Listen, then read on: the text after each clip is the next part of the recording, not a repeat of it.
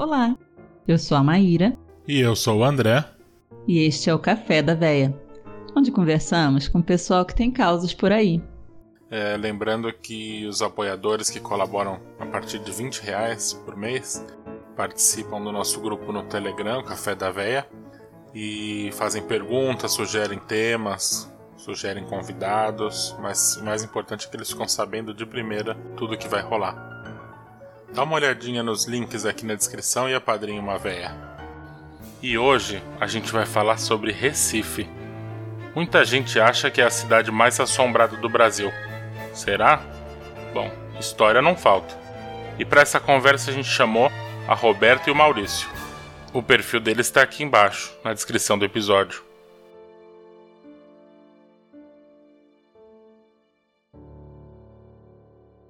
Eu queria agradecer muito também a presença da Roberta e do Maurício. É uma honra estar falando com vocês. A gente está cheio de curiosidades sobre os causos de Recife e é uma alegria mesmo estar com vocês aqui. Obrigada, viu? Obrigada a você pelo convite, sim, muito bom. Ah, minha gente, eu agradeço muito, fico muito feliz de estar aqui. É, a gente escolheu vocês porque eu acompanho o trabalho dos dois. Ah, os dois são ilustradores, né? Bem bacana. E Recife tem essa fama, isso, quase já 500 anos de, de história, né? De como, como Recife, né? Fora o que já vinha antes. E uma coisa que me impressiona muito é a quantidade de, de, de lendas, de histórias, de causos, de personagens que tem na cidade, né? Então, para começar, antes da gente entrar em Recife, se vocês puderem se apresentar aqui para todos nós. É, bem, minha gente, é, meu nome é Maurício da Fonte. É, eu atualmente eu estou estudando para vestibular de novo, mas eu também sou ilustrador, iniciante, mas ilustrador. É, também escrevo alguns contos e eu é, sou pauteiro de um podcast chamado Mundo Freak Confidencial.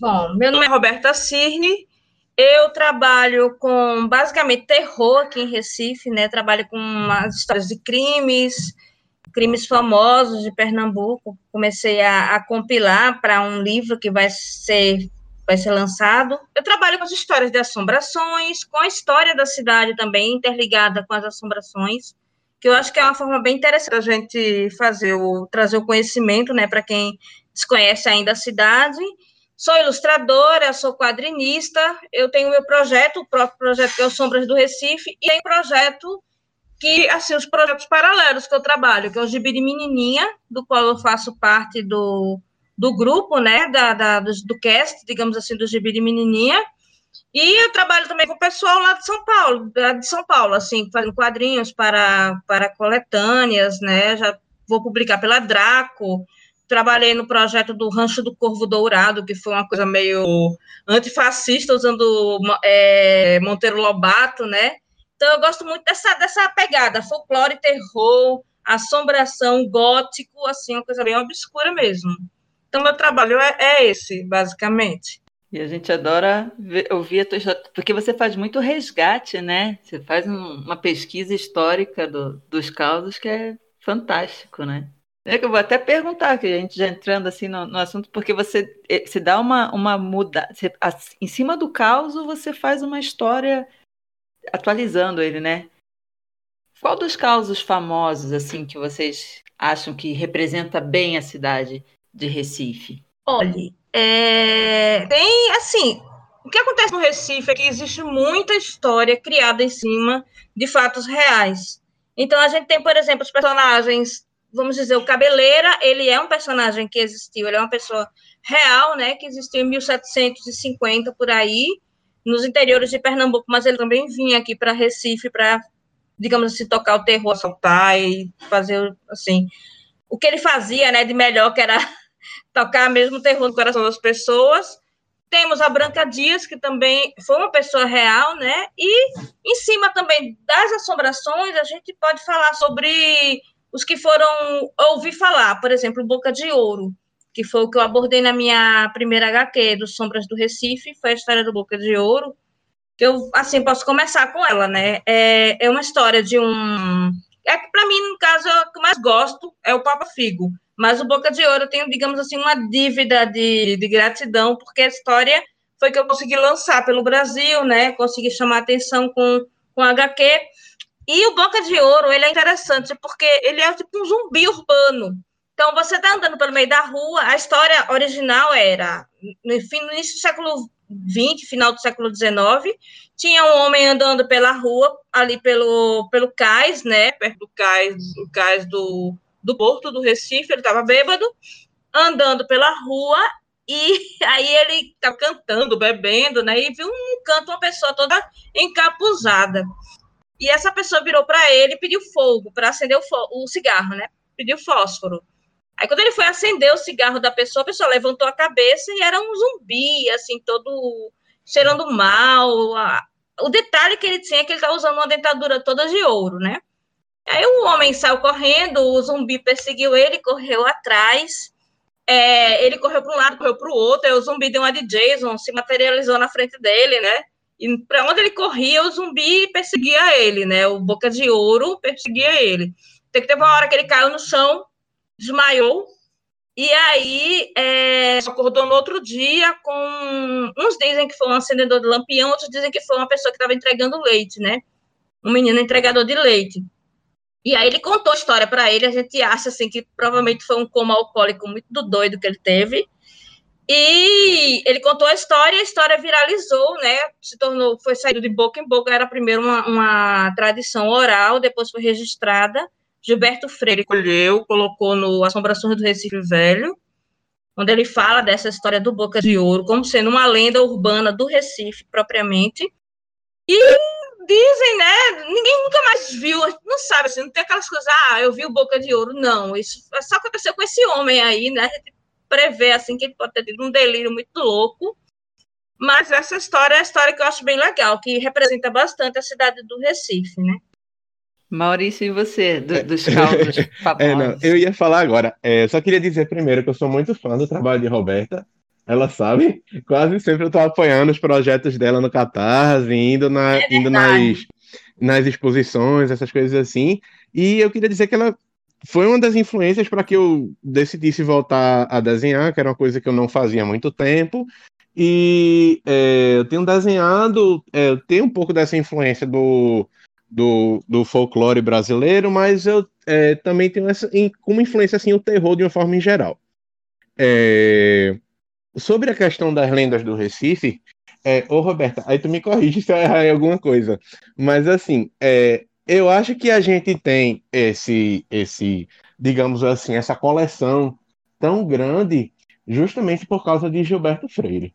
Ele é uma figura muito controversa assim na nossa, na, na nossa história, por causa de algumas, algumas teorias controvertidas assim sobre nosso sobre nosso passado histórico dele ficar romantizando coisas que realmente foram violentas assim é, na questão da nossa colonização é, mas assim um dos livros dele é esse justamente Assombrações do Recife Velho aí a história por trás desse livro até onde eu me lembro eu posso estar enganado é que basicamente é, ele trabalhava na época como, se eu não me engano, editor de um, de um dos jornais daqui de Recife, e ele recebeu a visita de um amigo dele. Esse amigo estava desesperado. Ele falou: Gilberto, eu não sei mais o que fazer, é, eu não consigo mais dormir de noite. Todas as noites, quando a gente vai dormir, a gente acorda lá em casa com um batido de panela na cozinha, passos no corredor. Eu já chamei padre, eu já chamei pastor, eu já chamei médium, eu já chamei pai de santo, eu não sei o que fazer. Eu até chamei a polícia. E eles também não conseguiram fazer nada. Aí, depois dessa conversa, Gilberto Freire ficou com essa história na cabeça. Pô, o cara foi na polícia tentar resolver um negócio de assombração. Aí ele ficou curioso. Aí é, ele foi atrás para saber se nas delegacias de Recife existiam é, registros de encontros de pessoas com coisas do outro mundo. E foi mais ou menos dessa pesquisa que surgiu o livro. Ele fez algum, algumas coletâneas com algumas coisas que ele encontrou, outras com outras coisas que ele colocou eram histórias que se contavam na cidade. E é mais ou menos isso. É, eu acho que é por isso que a gente tem esse, esse, esse digamos assim, essa tradição de cidade mais assombrada do Brasil. Muito bom. Assim, só para colocar uma coisa a mais, né? Que Gilberto Freire, ele mais ou menos ressuscitou uma coisa que já, já acontecia no Recife. E isso, assim, eu vinha a entender melhor e a respeitar mais depois que eu comecei a fazer uma pesquisa mais a fundo, né? Porque, na realidade, eu digo que a pesquisa, a pesquisa histórica e a pesquisa sobre crimes e a pesquisa sobre assombrações, qualquer pesquisa histórica feita em Pernambuco, em Recife, ela não é feita nem à luz de vela, né? O pessoal diz, ah, você usa uma lanterna? Não. Você usa um, um, um, um, candeeiro? Não. Você usa uma vela? Não. É a luz de fósforo, entendeu? Fósforo vai apagando, queimando seu dedo, fica tudo escuro de novo. Aí você vai de novo. É assim que funciona mais ou menos a pesquisa. E eu aprendi a, a respeitar mais a, a, o trabalho um pouco antes de Gilberto Freire, tinha outros escritores que eles trabalhavam com essa parte do, do terror, da assombração, né? Se a gente for falar, por exemplo, de Oscar Mello, né? Oscar Mello, ele é também um jornalista que no momento ele é assim, digamos, o meu amorzinho. Eu gosto muito do Gilberto Freire, mas eu tenho um, uma verdadeira paixão por Oscar Mello, porque ele criou ele, ele recolhia realmente esses casos de assombração. Então, se você pegar o, o, livro de Gilberto Freire, você vai ver que ele fala do amigo jornalista dele, Oscar Mello e tal. Porque Oscar Mello, em 1928, 1925, ele tinha umas colunas no Jornal Pequeno, que era um jornal de, de Pernambuco, e onde ele contava histórias de assombração de casas mal assombradas, onde ele contava, inclusive, a parte do, a parte do livro de Gilberto Freire, que é todo dedicado a casas assombradas, ele tem essa base justamente no trabalho de Oscar Mello. E ele também fazia um recolhimento de coisas de crimes, né? De, de, de figuras estranhas, de crimes é, sangrentos. Ele tem um livro chamado Recife Sangrento, que é maravilhoso esse livro. Que eu não tinha o livro, mas eu tive a oportunidade de comprá-lo esses dias. Consegui finalmente encontrar uma, uma, uma, uma cópia dele para vender, porque ele é muito raro. E assim, é incrível o resgate que ele fez, tanto dessa parte de assombrações, do sobrenatural ligado com os crimes e com a cidade do Recife. Então, muito do que Gilberto Freire coloca no livro de Assombrações do Recife Velho, ele bebeu da fonte de outras pessoas que escreveram sobre sobrenatural no passado. Eu encontrei um conto muito legal de assombração em 1828, e esse conto eu até coloquei no, no, no meu perfil, que está no, no, livro, que eu estou também, assim, preparando sobre assombrações. E é sobre justamente uma história de uma missa rezada por esqueleto. E incrível você encontrar uma coisa assim, já havia esse interesse em 1800 e, 800 e pouco, né? Já havia esse interesse pela, pelas lendas e pelas assombrações do interior de Pernambuco. Nesse caso da, da missa pela caveira, foi, foi em Pernambuco ou foi no, no próprio Recife? Foi no interior ou foi na, na capital? Foi em Pernambuco. Eu não me lembro onde era, mas é quase região metropolitana do Recife. Porque Recife, ele é uma cidade grande, é uma cidade grande, mas ela tem a região metropolitana, que é um grupo de cidades agregadas, bem próximas. Aí a gente tem é, Abreu e Lima, a gente tem Olinda, né? Essa, essa área toda é chamada de região metropolitana do Recife. E, no fim, é um grande agregado de cidades a se entrar na Zona da Mata. Eu não me lembro direito se era na Zona da Mata, porque é, é muita coisa, termino fugindo da memória da gente. Mas era, assim, interior de Pernambuco, estava nos limites de Pernambuco essa história. E foi contada no jornal, acho que foi no Diário de Pernambuco, de 1828 ou foi 1861. Por aí. Registrada no jornal. Registrada no jornal. Mas a perna cabeluda é só em Recife mesmo, que sai chutando as pessoas aí. é, a perna cabeluda, ela é uma coisa engraçada, porque ela nasceu de uma coisa real, aliada com um engano de repórter, né? O repórter se enganou, uma piada, é, virou tudo isso, juntou, não tinha internet, não tinha nada, a gente terminou incorporando no, na história. Porque foi assim, é, em 1975, estava o pessoal andando pela ponte do Recife e aí avistaram uma perna baiando no Capibaribe. Era uma perna só, entendeu? Foi uma mulher que ela viu a perna e ela desmaiou na hora e foi uma gritaria. Veio o IML, recolheu a perna, levou a perna para o IML, mas ninguém descobriu de onde vinha essa perna, né? E não acharam o corpo da perna, só acharam a perna. E por coincidência, nessa época, um, um jornalista contou uma piada que o homem ele tinha ido para casa mais cedo do trabalho e aí encontrou, olhou para quando ele olhou tinha duas pernas cabeludas saindo debaixo da, da cama, né? Era o, o amante da mulher dele que estava debaixo da cama. E aí o pessoal confundiu a história, achou que não, é a perna que apareceu no, no, no boiando no Capibaribe. Não, é a perna, é uma perna cabeluda. Ah, eu vi essa perna, essa perna apareceu chutando não sei aonde. Ah, essa outra perna, ah, eu vi também, não sei o quê. E aí começou, em 1975 isso.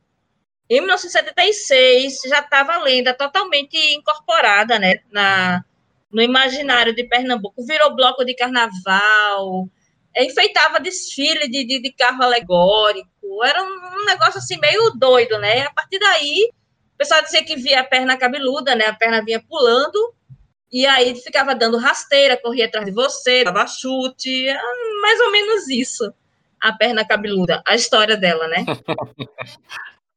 Essa história é muito boa.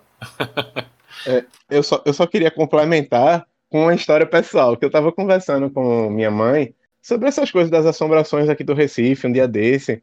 Aí ela tava falando para mim que na época dela de escola, ela estudava num colégio de freira daqui do Recife.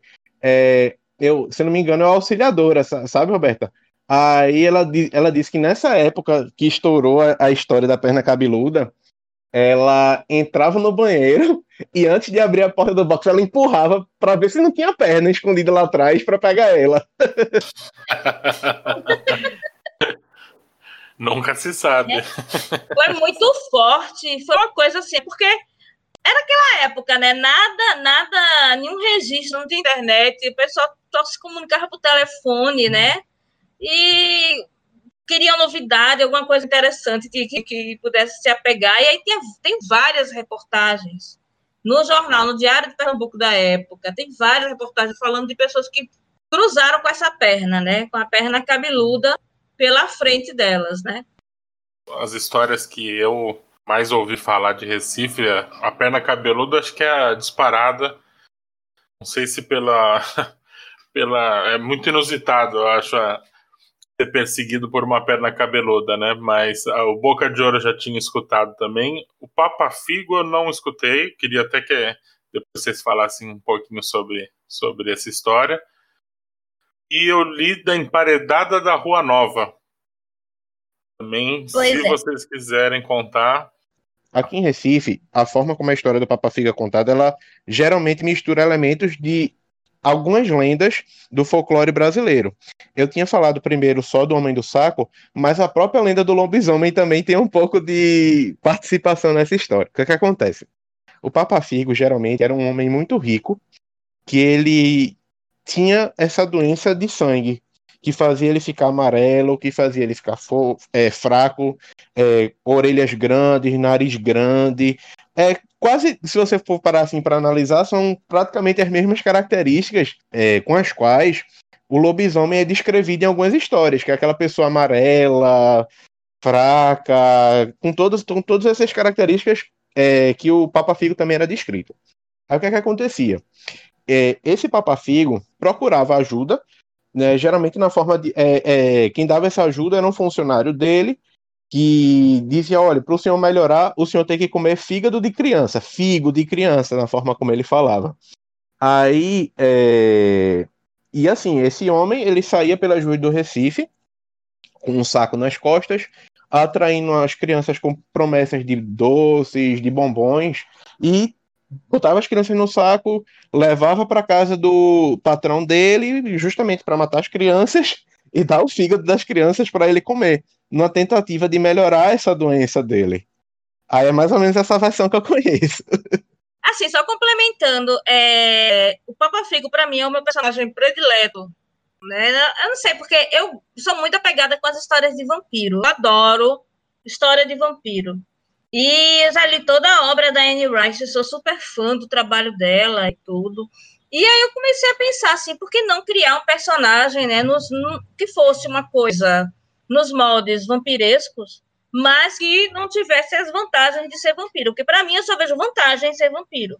É você viver a vida toda, é você ficar a noite acordada, é você ficar jovem para sempre, bonito, né? E eu peguei a lenda do Papa Figo e quis modificar.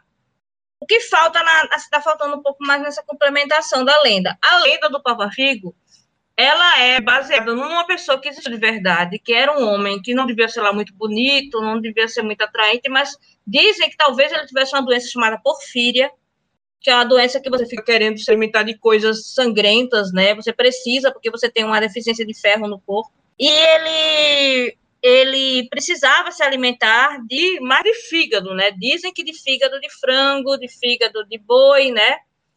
Mas assim, juntando um pouco mais da, da, da história, né? É, ele tinha realmente um, um, escravo, se preocupava com a saúde dele e foi tentar encontrar uma, uma forma de curá-lo. Então levou ele numa, numa reunião na Cruz do Patrão, basicamente, onde é o lugar mais assombrado assim de Recife, dizem, né, que é, um lugar que não tem não tem nada que, que, que coloque ali, consegue vingar, crescer, não conseguem fazer nenhuma reforma lá, né? Então, levaram ele lá, o, o, o escravo dele levou ele lá e o, o, o pai do, sei lá, o, o cara que estava lá comandando disse, olha, ele precisa comer fígado, fígado de criança, de preferência, né? O fígado, é como, como o Maurício falou, que é tipo a corruptela de fígado. E aí, esse escravo dele saía para caçar crianças para ele e levava o fígado das crianças. Isso achavam-se crianças mortas, às vezes na rua, com moedas ao lado do corpo para pagar o enterro. E aí daí tiraram que poderia ser alguém que estivesse fazendo isso, né? Alguma pessoa rica que colocava, deixava um pouco de dinheiro para enterrar a criança depois essa lenda, ela é uma lenda bem assim, digamos, pão com queijo queijo, né? Eu peguei a história e criei uma, uma história de Papa Figo, mas onde o Papa Figo não tem essas vantagens de, de, de se viver para sempre, né? Se ele for, digamos assim, se cortarem as pernas dele, ele não vai se recuperar como um vampiro, ele vai ficar sem as pernas. Assim, pela, pelo resto da, da eternidade que ele tiver. A mesma coisa, se colocarem ele preso dentro de um túmulo, achando que ele está morto, ele vai ficar preso dentro desse túmulo por toda a eternidade. Eu recriei a lenda na, na história que eu estou fazendo, né, do Papa Figo, justamente usando a ideia do Papa Figo como digamos assim, um defeito do vampiro, né, uma coisa que seria ruim para uma pessoa que tivesse uma tendência vampiresca, né. Eu acho o Papa Figo um negócio muito legal. Tipo o Temer, assim, quando você pensa no Papa Figo, você está pensando da imagem que veio é ele, assim. Ele envelheceu, mas ele é imortal, né? Nada. Aquilo ali é fraquinho. Vê o outro que substituiu ele. Fica pior ainda. É pior. Tá, tem um, tá comendo o nosso fígado agora. É. Exato. Credo. Mas tem essas, essas histórias, né? E aí é uma, é uma a realidade é, é tão pesada que se cria um sobrenatural, né? Para justificar, como foi o caso da, da, da, perna cabeluda. E o caso da emparedada também é de uma violência assim grande que, que gerou um, uma, um mito em volta, né? É, porque a emparedada, ela não, ela não, assim, existe quem diga que ela existiu e tem quem diga que ela não existiu. Porque o prédio existe, ele fica do lado da igreja, tá? Mas me contaram que ele foi reformado e que realmente tiraram de dentro dele um, um esqueleto. Até onde eu sei, isso não é verdade, entendeu? Isso pode ser apenas uma um diz que me diz que, né? O próprio Carneiro Vilela, que é o escritor do livro da Emparedada, ele escreveu e disse que e omitiu os nomes das pessoas porque ele não havia alguns familiares viventes. Mas na mesma história ele disse que aquilo ali é tudo invenção. Ou seja, ele entra em contradição. É invenção ou ele vai omitir os nomes para poder proteger a família envolvida? Então, a emparedada é isso. É a história de uma moça que ela, ela era filha de um comerciante. A mãe dela teve um caso com um cara, com uma pessoa. Isso é da história do livro, né? A mãe dela teve um caso com uma pessoa. Um, um, uma confusão que houve, ele marcou, o amante da mãe dela marcou com a mãe dela, mas terminou indo ela. Eles se conheceram, se apaixonaram. Ela ficou com ele e o pai dela descobriu e aí mandou matar e emparedou ela viva, né? Assim, ela estava grávida, ele emparedou ela viva. Essa é a história da emparedada, é uma coisa bem nos modos de, de Edgar Allan Poe, assim, digamos. É uma coisa bem, assim, neogótica. Eu gosto muito da história por conta disso, que O Carneiro Vilela, ele também tinha essa, tinha essa, ele era de origem de jornal, ele era jornalista, então ele também tinha essa, essa verve, assim, meio voltada para o sobrenatural jornalístico, né? Eu também gosto muito do trabalho dele. E a história da emparedada é essa, a verdadeira história, né? A, a, história do livro. Eu não sei a verdadeira história e se aconteceu realmente e com que família aconteceu, porque isso foi totalmente abafado. É, eu só queria, eu só queria falar uma coisa que é o seguinte: é, é, as histórias de assombração do Recife, elas são ligadas ao, à violência do nosso passado. É, tem uma, uma lenda que, assim, é interessante, porque, assim, Recife tem uma das únicas praças do Brasil que tem nome de assombração, que é a Praça Chora Menino. É, a história dela é basicamente ligada a esse, a esse nosso passado de violência, de sangue, de matança. E é basicamente o seguinte: na época que Dom Pedro I ele voltou para Portugal, uns partidários dele que existiam aqui no Brasil, aqui em Recife especificamente, eram soldados de, eram alguns soldados de quartel. E eles começaram basicamente uma revolta pela cidade, um movimento que ficou conhecido como Setembrizada, e eles saíram pelas ruas tocando terror, matando quem encontravam, encontravam pelo caminho. E desse, dessa violência todinha, acredita-se que mais ou menos umas 300 pessoas foram mortas, que naquela época era muita coisa. E assim, é, os corpos das pessoas ficaram pelas ruas.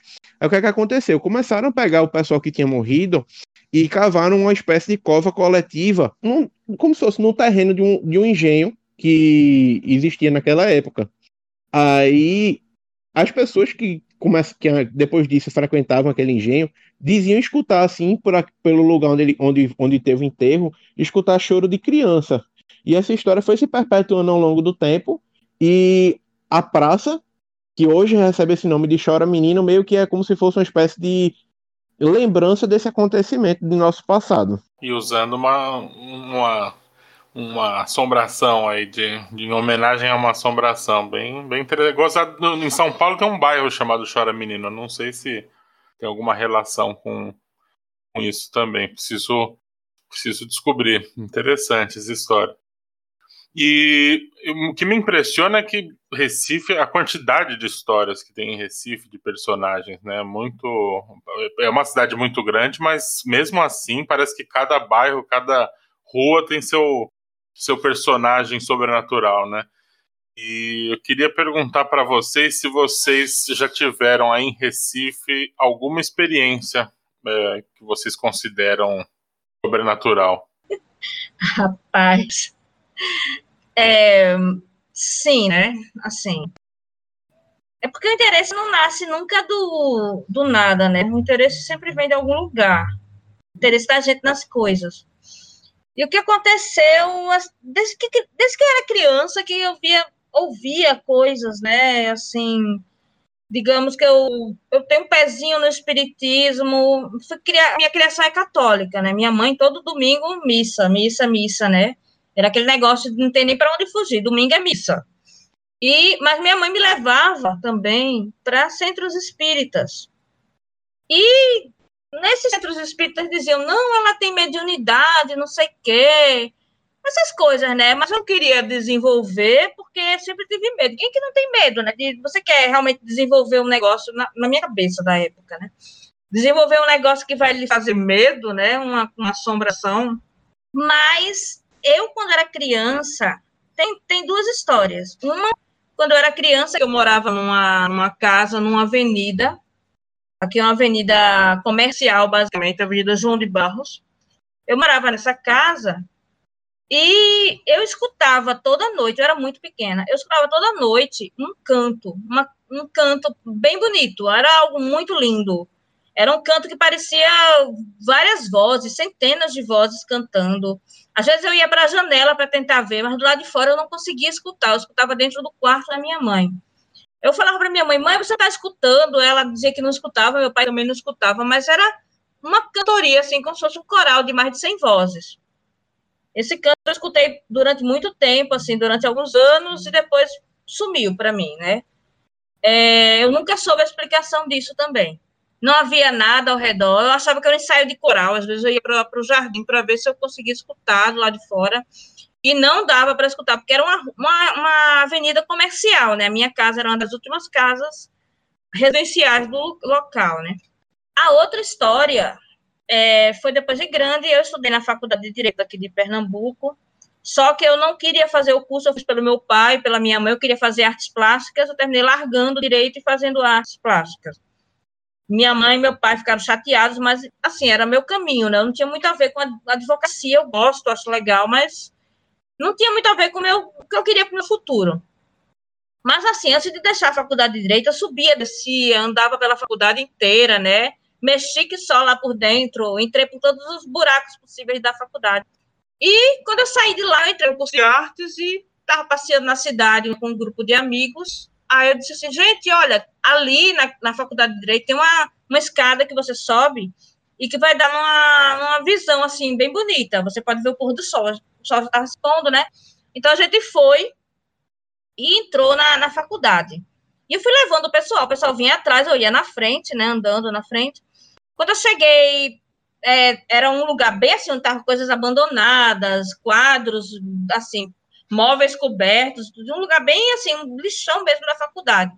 Aí eu entrei e eu ia dobrar, tinha que dobrar a, a direita, a esquerda, para poder subir uma escadinha, né? Quando eu dobrei, deu aquela sensação de que estava vindo uma pessoa bater em mim. Quando, quando você vai dobrar assim, a pessoa vem na outra direção e você para para não bater na pessoa, né? Aí eu parei e botei a mão assim para não bater na pessoa, né? E eu consegui ver. Tava tudo muito escuro, tava muito escuro mesmo, dava para ver um, um, vulto recortado no meio da no meio do do escuro tinha uma coisa mais escura, né? Eu fiquei esperando que fosse uma pessoa que viesse para perto. Ela não se aproximou, né? E aí a ficha foi caindo, que aquilo ali não era uma pessoa. Eu entrei em pânico, saí correndo. E assim, eu sempre escutei, fui, como falei, eu tinha, assim, alguma coisa mediúnica, mas era mais de ouvir do que ver. Essa acho que foi a primeira vez que eu vi alguma coisa física, assim, uma manifestação física espiritual. Aí eu olhei assim, saí correndo. A minha turma vinha vindo, eu passei correndo por eles, não sei como eu não levei uma queda, eu estava com uma saia bem comprida. Aí quando eu cheguei na porta da faculdade, aí o pessoal, que foi, que foi, que foi, porque você correu? Eu disse, não, eu corri porque eu vi, assim, isso, né, não quero voltar para lá, não. A pessoa entendeu, a gente saiu. Na outra semana eu voltei, levei assim uns missais, levei um terço e fiz uma oração lá pelas pessoas que estavam presas ali. Descobri depois que a faculdade de direito tinha sido um local onde havia sido torturado o pessoal na, na em 1968, 1964, o pessoal ficou preso por ali e aí houve tortura por ali por dentro dos lugares ali que não, não especificaram muito bem. Mas essas são as duas histórias, assim, que foram mais marcantes na minha vida, né? É, eu, eu ia falar que, tipo, eu também estudei na Faculdade de Direito aqui do Recife, no prédio histórico. Inclusive, eu sou formado em Direito.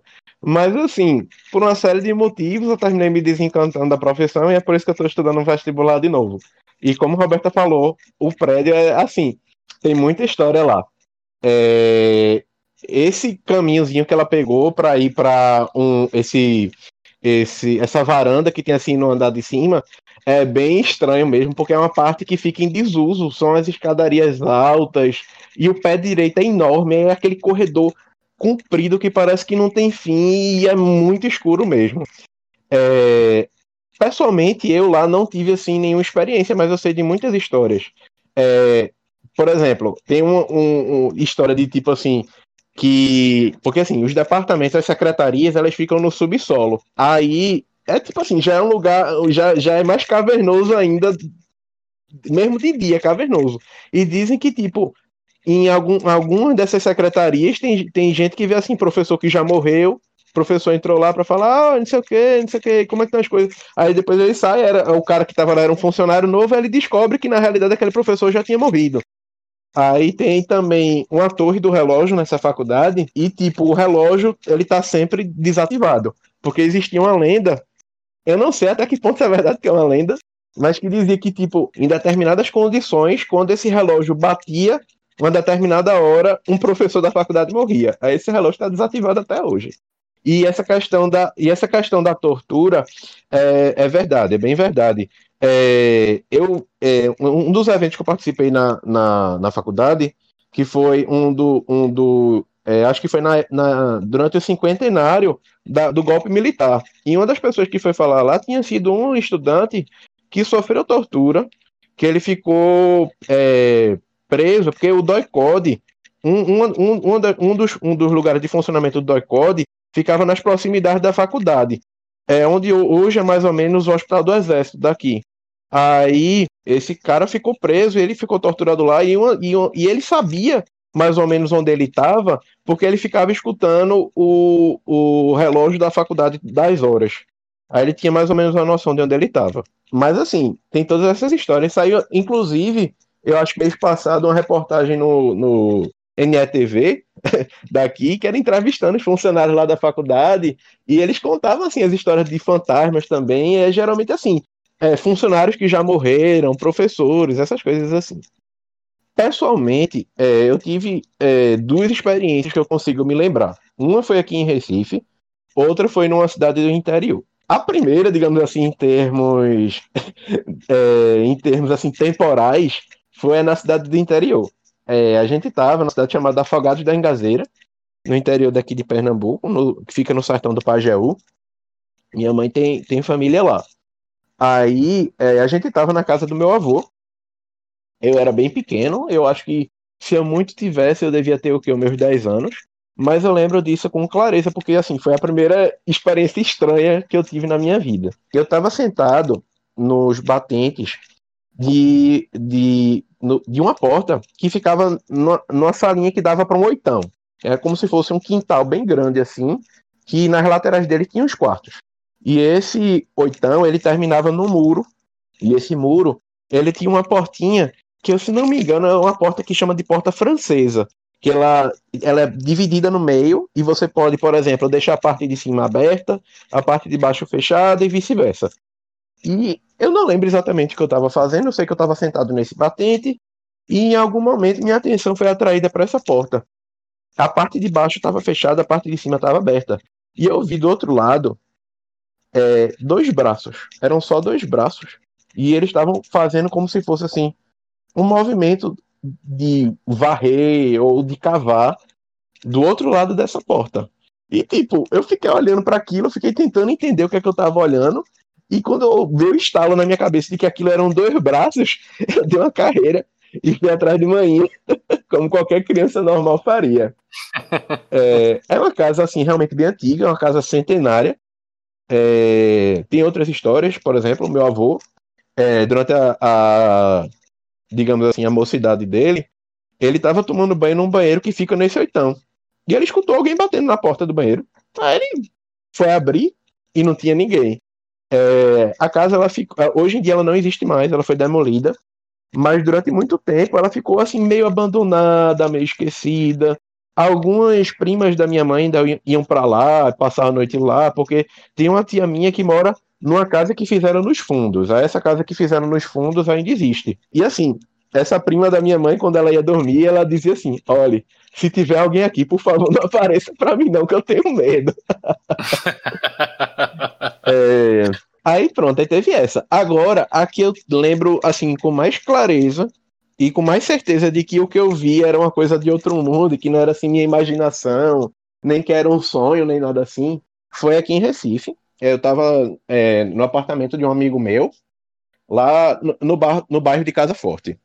Aí é, era um dia que os pais dele tinham ido viajar e só tava na casa eu, ele e a avó dele. Aí pronto, beleza, de, fomos dormir de noite. Eu fui dormir no quarto do irmão dele é, era de uma forma que o corredor ele terminava meio que três quartos. Eu estava, digamos que no quarto da esquerda, é, de frente para o meu pro quarto onde eu estava, estava o quarto da avó dele, e à esquerda do meu quarto estava o quarto onde ele, onde ele dormiu. Pronto, eu passei a noite bem, eu acordei de manhã, só que eu tenho o costume de acordar muito cedo. É uma coisa meio que involuntária. Eu posso, sei lá, ter ido dormir três horas da manhã, invariavelmente eu vou acordar de seis ou sete horas. Aí eu acordei, eu estava deitado na cama, porque eu sabia que esse meu amigo só acordava tarde. E era na época que ainda não tinha assim é, celular com Twitter, essas coisas assim. Eu tava olhando pro teto para passar o tempo. Quando a porta do quarto que eu tava se abriu. E uma pessoa que tava usando uma blusa amarela colocou a cara assim para dentro da porta. Sabe, abriu um vãozinho na porta e colocou assim a cabeça pela fresta, olhando para mim, ó, diretamente para mim, deitado na, eu deitado na cama olhando para aquilo. E tipo, eu tava sem óculos, eu não consegui ver os detalhes da pessoa, mas eu vi que era uma pessoa. Aí eu chamei meu, meu amigo, a pessoa ficou olhando assim, não me respondeu e fechou a porta. Aí eu, pô, que estranho. Por que, por que será que ele não me respondeu? Aí eu coloquei meu óculos, me levantei da cama. Aí fiquei assim, esperando para ver se eu escutava alguma das portas dos outros quartos rangendo, porque elas rangiam muito quando abriam, quando fechavam. Não escutei nada. Eu, que estranho. Aí abri a porta do quarto assim, bem devagarinho, com aquele. o coração já assim acelerado. Aí eu abri a porta do quarto da avó, a avó tava dormindo. Abri a porta do quarto do meu amigo, ele tava dormindo, eu fui lá, balancei ele assim, ei, tá desacordado, fosse ali me chamar, ele, naquele sono trincado que a pessoa não acorda, hum, não, tem, não tem mais ninguém na casa. Quem que pode ter sido? Aí pronto, aí foi essa assombração que eu vi. E assim, é, eu lembro disso porque todas as outras vezes que eu ia para casa desse meu amigo, que eu ia dormir lá, eu ficava morrendo de medo de dormir no quarto do irmão dele. e assim, o irmão dele, ele tinha muito medo de ficar sozinho no quarto. Eu não sei se ele tinha visto assim alguma coisa, se ele sentia alguma coisa, mas existia esse detalhe. Nossa. É, eu tô fazendo um roteiro aqui então. Então, os lugares mais assombrados tem a Faculdade de Direito, a casa do amigo do Maurício, mas tem a Cruz do Patrão também, que é o lugar. eu tô fazendo aqui é, roteiro. Quais, quais os lugares, assim, que se a gente quiser ver Visagem, Recife, a gente deve procurar? Bom, é, deixa eu falar um pouquinho da Cruz do Patrão, porque a Cruz do Patrão é uma coisa interessante. É, ela se chama Cruz do Patrão porque era um, um marco assim para os navios chegarem, né? Os navios atracavam ali e era um cargo que tinha antigo chamado patrão mor, né? Então era a cruz do patrão mor, digamos assim. A pessoa chegava ali tinha uma, uma espécie de, de, de, era uma espécie de, de de entrada, né, para o porto do Recife. E essa cruz do patrão, ela era um pouco mais para frente, assim, digamos, mais para perto da água, mas como alagava muito, transferiram ela um pouco mais para dentro. Então, essa não é o lugar original dela, né? Ela começou mais ou menos em 1700 e pouco, ela era mais para frente, na época pós-invasão holandesa, e aí colocaram ela um pouco mais para trás, que é onde ela está hoje. E essa cruz do patrão é a coisa mais sinistra que você possa imaginar na vida, porque é um lugar que eu, eu achava que era recente esse tipo de coisa, mas pesquisando eu descobri que não, que as pessoas estão tentando revitalizar desde 1890 que está tentando haver revitalização, o pessoal preocupado não porque a cruz ela está deteriorando, ninguém sabia na época, né, 1890 ninguém sabia exatamente a origem da cruz, só foram descobrir depois que realmente pesquisadores historiadores e, e, e, e arqueólogos foram mexendo na, na área, mas ninguém sabia a Cruz do Patrão exatamente o que ela era, né? Mas ela já era, o pessoal sabia que era antiga, queriam revitalizar. Aí, em 1930 queriam revitalizar, 1940, 1960, 70, 80, 90, todo prefeito que entra na prefeitura do Recife tem um plano de pelo menos revitalizar umas cinco vezes aquele lugar. E nada acontece. Ninguém revitaliza a área, ninguém faz uma reforma, coloca um tapume, tira um tapume, nada acontece, o lugar é todo quebrado. E ele fica exatamente no centro da cidade, bem ali onde fica a prefeitura. Tá a prefeitura um canto, tá o Forte do Brum, que é uma, um forte antigo também, que ele é historicamente tombado e tal. E você anda um pouquinho mais, tem uns armazéns de açúcar, né, ali um pouco mais para dentro, e a área da Cruz do Patrão, onde nada, nada existe ao redor. Tipo, o chão é todo quebrado, é, a grama cresce lá de forma selvagem. É um lugar que você não tem, assim, nada que funcione ali. Já tentaram revitalizar, pelo menos nesse, nesse governo agora, tentaram revitalizar acho que umas 10 vezes. O último foi ano passado, colocaram uns tapumes de é, alumínio ao redor, mas está lá abandonado do mesmo jeito. E é isso, há mais de 100 anos tentam revitalizar a área e não conseguem. Eu, para mim, tenho que aquilo ali é um portal. Um portal para algum lugar, porque só assim, para a gente explicar. Né? Eu até coloquei como portal no livro que eu escrevi, eu coloquei como portal para o mundo das assombrações, porque só assim para explicar um lugar que não acontece nada assim, tudo que vai construir ali, tudo que vão fazer de revitalização dá em nada. E a fama da Cruz do Patrão ela vem mais do, do perigo real dela do que mesmo das assombrações, porque a área é uma área que fica na ligação de Recife com Olinda. E ali as pessoas pegavam uma, uma espécie de é, atalho para chegar em Olinda mais rápido. Só que também era um lugar abandonado, então ficava muito ladrão por ali. Ainda hoje é assim, você não pode ir lá de noite, porque é perigoso. Realmente tem muito assalto por ali. E desovavam corpos, jogavam o corpo ali, faziam um ritual satânico. É, havia também rituais de umbanda, né? Tanto satânicos como de umbanda, né? Aconteciam ali. E diziam que ali havia enterros de, de negros que chegavam mortos, né? Isso já foi desacreditado.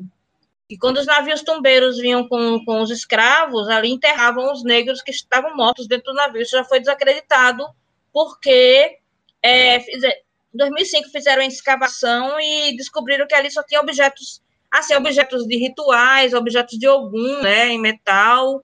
Tinha alguns cadáveres de, de, de bichinhos, né, de animais sacrificados nos, nos, rituais lá, mas não acharam nenhum, nenhum esqueleto, nem resquício de, de ser humano por ali sendo enterrado. Isso foi até com, com as associações de, de Umbanda daqui de Recife, foi tudo muito bem documentado, né?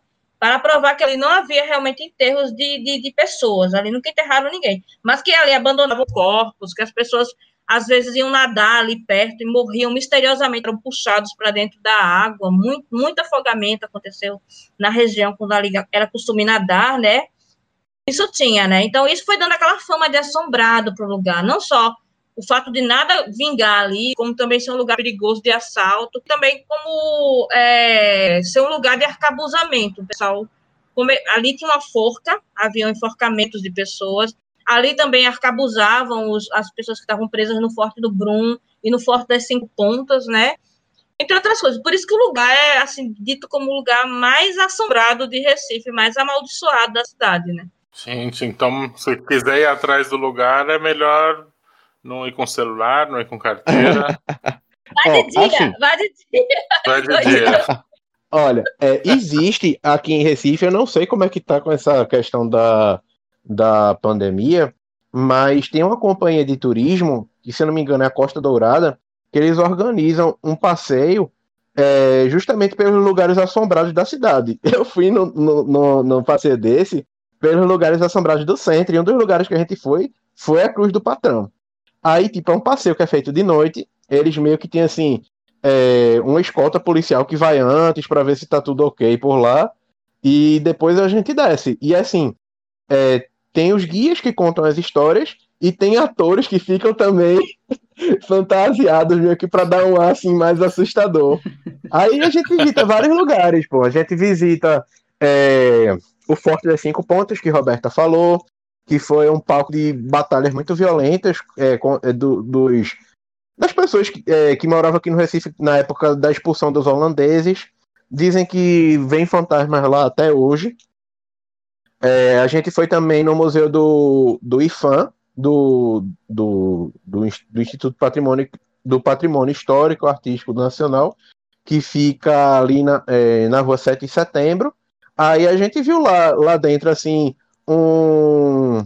É, era a, a, a, como se fosse uma espécie de coche que levavam os caixões das pessoas para enterrar as pessoas numa funerária famosa que tinha aqui em Recife no passado, que era acho que a Casa do Agra, que chamava. Enfim, que, que levavam para enterrar nesse lugar. É, e assim, é um passeio, é um passeio muito interessante de se fazer. Eu fiz sozinho, porque o pessoal, minha namorada tem medo dessas coisas, o pessoal da minha família também não curte muito, mas eu gostei muito do passeio. Aí, tipo, não, eles faziam não só aqui pro centro, mas faziam para outras regiões também. Mas aí eu não sei como é que tá essa questão da pandemia e tal. Mas, assim, eu tive lá no Patrão, é um lugar muito ermo, muito deserto. Tipo, é a escuridão quase que total, assim, de noite. É é um mato tomando assim, e, do, e assim, a poucos passos você já tem o mar. É... E, enfim, é, eu acho que eu diria que a Cruz do Patrão é realmente assim, o lugar mais assombrado aqui de Recife, mas também tem muitos outros, e geralmente são lugares históricos mesmo, sabe? Tipo Forte, essas coisas assim. É, o passeio ele é pela, pela Gota Dourada, tem o Mal Assombrado Tour também. Eu acho que eu não sei se é o mesmo, não sei se é, mas é um passeio que fazem. Eu fiz o passeio para eu fui na Cruz do Patrão de noite uma vez. Justamente no passeio desse, acho que foi a prefeitura. Foi logo no comecinho, acho que foi em 2005 por aí, que tinha uns passeios, aí eu fui e eles foram de noite lá, mas eu não arrisco ir de noite, não, justamente. Até a pessoa, ah, como ele chega lá de bicicleta? Disse, minha gente, não vá de bicicleta de noite, pelo amor de Deus. Vocês vão ser mortos lá, ninguém vai nem saber, porque realmente ninguém vai. Tipo, é, os homens, eles é muito vazio. ficar morto, não vai. Aí vai se querer se meter no meio do negócio que é perigoso. Até desativaram a estrada de ligação, porque tanto era perigoso como também dava enchente, o pessoal morria afogado por ali. Então, ou seja, é um lugar totalmente não vá, entendeu? Só vá acompanhado, só vá de dia, de tarde. Mas é um lugar legal para você conhecer, né? Porque com certeza ali tem um portal, ali com certeza liga com alguma coisa do sobrenatural aquele lugar. E a gente, bom, a gente falou bastante de Recife. É, antes de encerrar, só uma perguntinha curta. Vocês acham que vale a pena fazer um programa só sobre Olinda? Ou Olinda não tem tanta história como Recife? Rapaz Olinda tem muita história. Vale a pena, sim. Inclusive porque Olinda, ela, ela tem coisas incríveis. Tem os subterrâneos de Olinda, tem o Monge Louco do Carmo, tem várias histórias de lá de Olinda, que eu estou agora pesquisando para o livro, volume 2 que eu estou escrevendo, e ele vai ser basicamente sobre as assombrações de Olinda, né? Ele vai dar uma, uma, uma passeada pelas assombrações de Olinda. Olinda tem muita coisa tem até lenda, lendas que foram criadas que o pessoal jurava que era de verdade, mas que foram criadas por escritores. É, tem muita coisa legal sobre Olinda. A história do nome de Olinda, né? Você andou pesquisando, né? Também, Roberta? Foi, eu já falei sobre o nome de Olinda. Na realidade, essa história já é mais ou menos conhecida aqui, né? Porque muita gente acha que Olinda acontece, nasceu porque, ah, não, o homem olhou, oh, que linda situação, que lindo lugar para a gente construir uma cidade. Não é bem assim, né? Assim, não eu acho que no século XVI as pessoas, só os poetas mesmo que eram poetas, né? Porque quem era mais pão, pão, queijo, queijo, não ia ficar criando poesia para um lugar, né? Ele, basicamente, o interesse dele era outro, né? Então, a história nasce dos interesses normais, de pessoas normais. É como o Duarte Coelho, ele era uma pessoa comum, né? Ele era um, um, um donatário, mas ele também era uma pessoa comum. Então, ele não era tão poeta, assim, para criar uma história, uma coisa tão bonita a respeito, né? Então, Corre desburaca um pouco mais embaixo, né, na, na, na pesquisa histórica. Esse, então, essa informação a gente guarda para o episódio que a gente for fazer sobre Olinda. Queria primeiro agradecer novamente vocês por, por participar aqui com a gente. E queria deixar esse espaço agora no final para vocês divulgarem um pouquinho do trabalho de vocês. A gente vai colocar os links aqui na descrição do episódio. Mas falar um pouquinho do trabalho de vocês, que vocês quiserem divulgar. É, bom, meu trabalho, né, como eu já falei, é com Sombras do Recife. Ele é um site, na realidade, ele nasceu como site, mas foi crescendo, né, e virou quadrinho. O quadrinho foi assim, nasceu primeiro virtual, depois a prefeitura abraçou o projeto e publicou, né? O meu quadrinho foi publicado. O primeiro que eu fiz foi pela prefeitura do Recife. A quem essa Secretaria de Turismo, eu devo muito à galera de lá, que é muito legal comigo. E eu tenho esse, esse projeto que é juntar, né? Já faz um tempo, eu faço isso, assim, eu mais juntava as histórias e anotava, e a história já estava pré-criada, digamos assim, na minha cabeça, há alguns anos, né? E eu resolvi botar adiante em 2015, eu criei o site, né? E aí, a partir daí, você encontra tudo sobre o, sobre o nome de Sombras do Recife. É, o Instagram é o Sombras do Recife, o site é sombrasdorecife.com.br, é, tem a fanpage no Facebook, tem o Twitter, o Twitter é no meu nome, mas eu coloco coisas do Sombras do Recife lá também. Então, quem quiser entrar em contato, quem quiser conhecer o trabalho, no, no site tem quadrinhos gratuitos, tem o blog, tem o podcast também, que é o podcast do Sombras do Recife. Inclusive, sim, todos os sábados eu, eu coloco um podcast no ar, né? Tá todo, todos os sábados, tanto nos agregadores de podcast, como no, é, no site também eu atualizo nos sábados. E assim, quem quiser conversar mais um pouco, saber um pouco mais sobre a cidade do Recife, basta acompanhar a gente pelo Instagram, segue a gente lá, que ajuda a crescer o movimento ajudar a aumentar né, a divulgação. Isso também, quando a gente sair da pandemia, vai ajudar nos eventos, né? Que eu basicamente eu estou preparando mais material para publicar para pós-pandemia, né? Material bastante para poder vender nos eventos, que essa é a intenção, né? Transformar aquilo que a gente gosta numa fonte de renda. Eu acho que isso é todo mundo deveria estar fazendo, né? Porque as pessoas têm talentos diversos e às vezes abandonam os sonhos mas, assim, meu, minha intenção é essa, é quando tiver tudo, assim, normalizado, de novo a gente puder sair às ruas, eu ter o material pronto para publicação e para divulgação em eventos.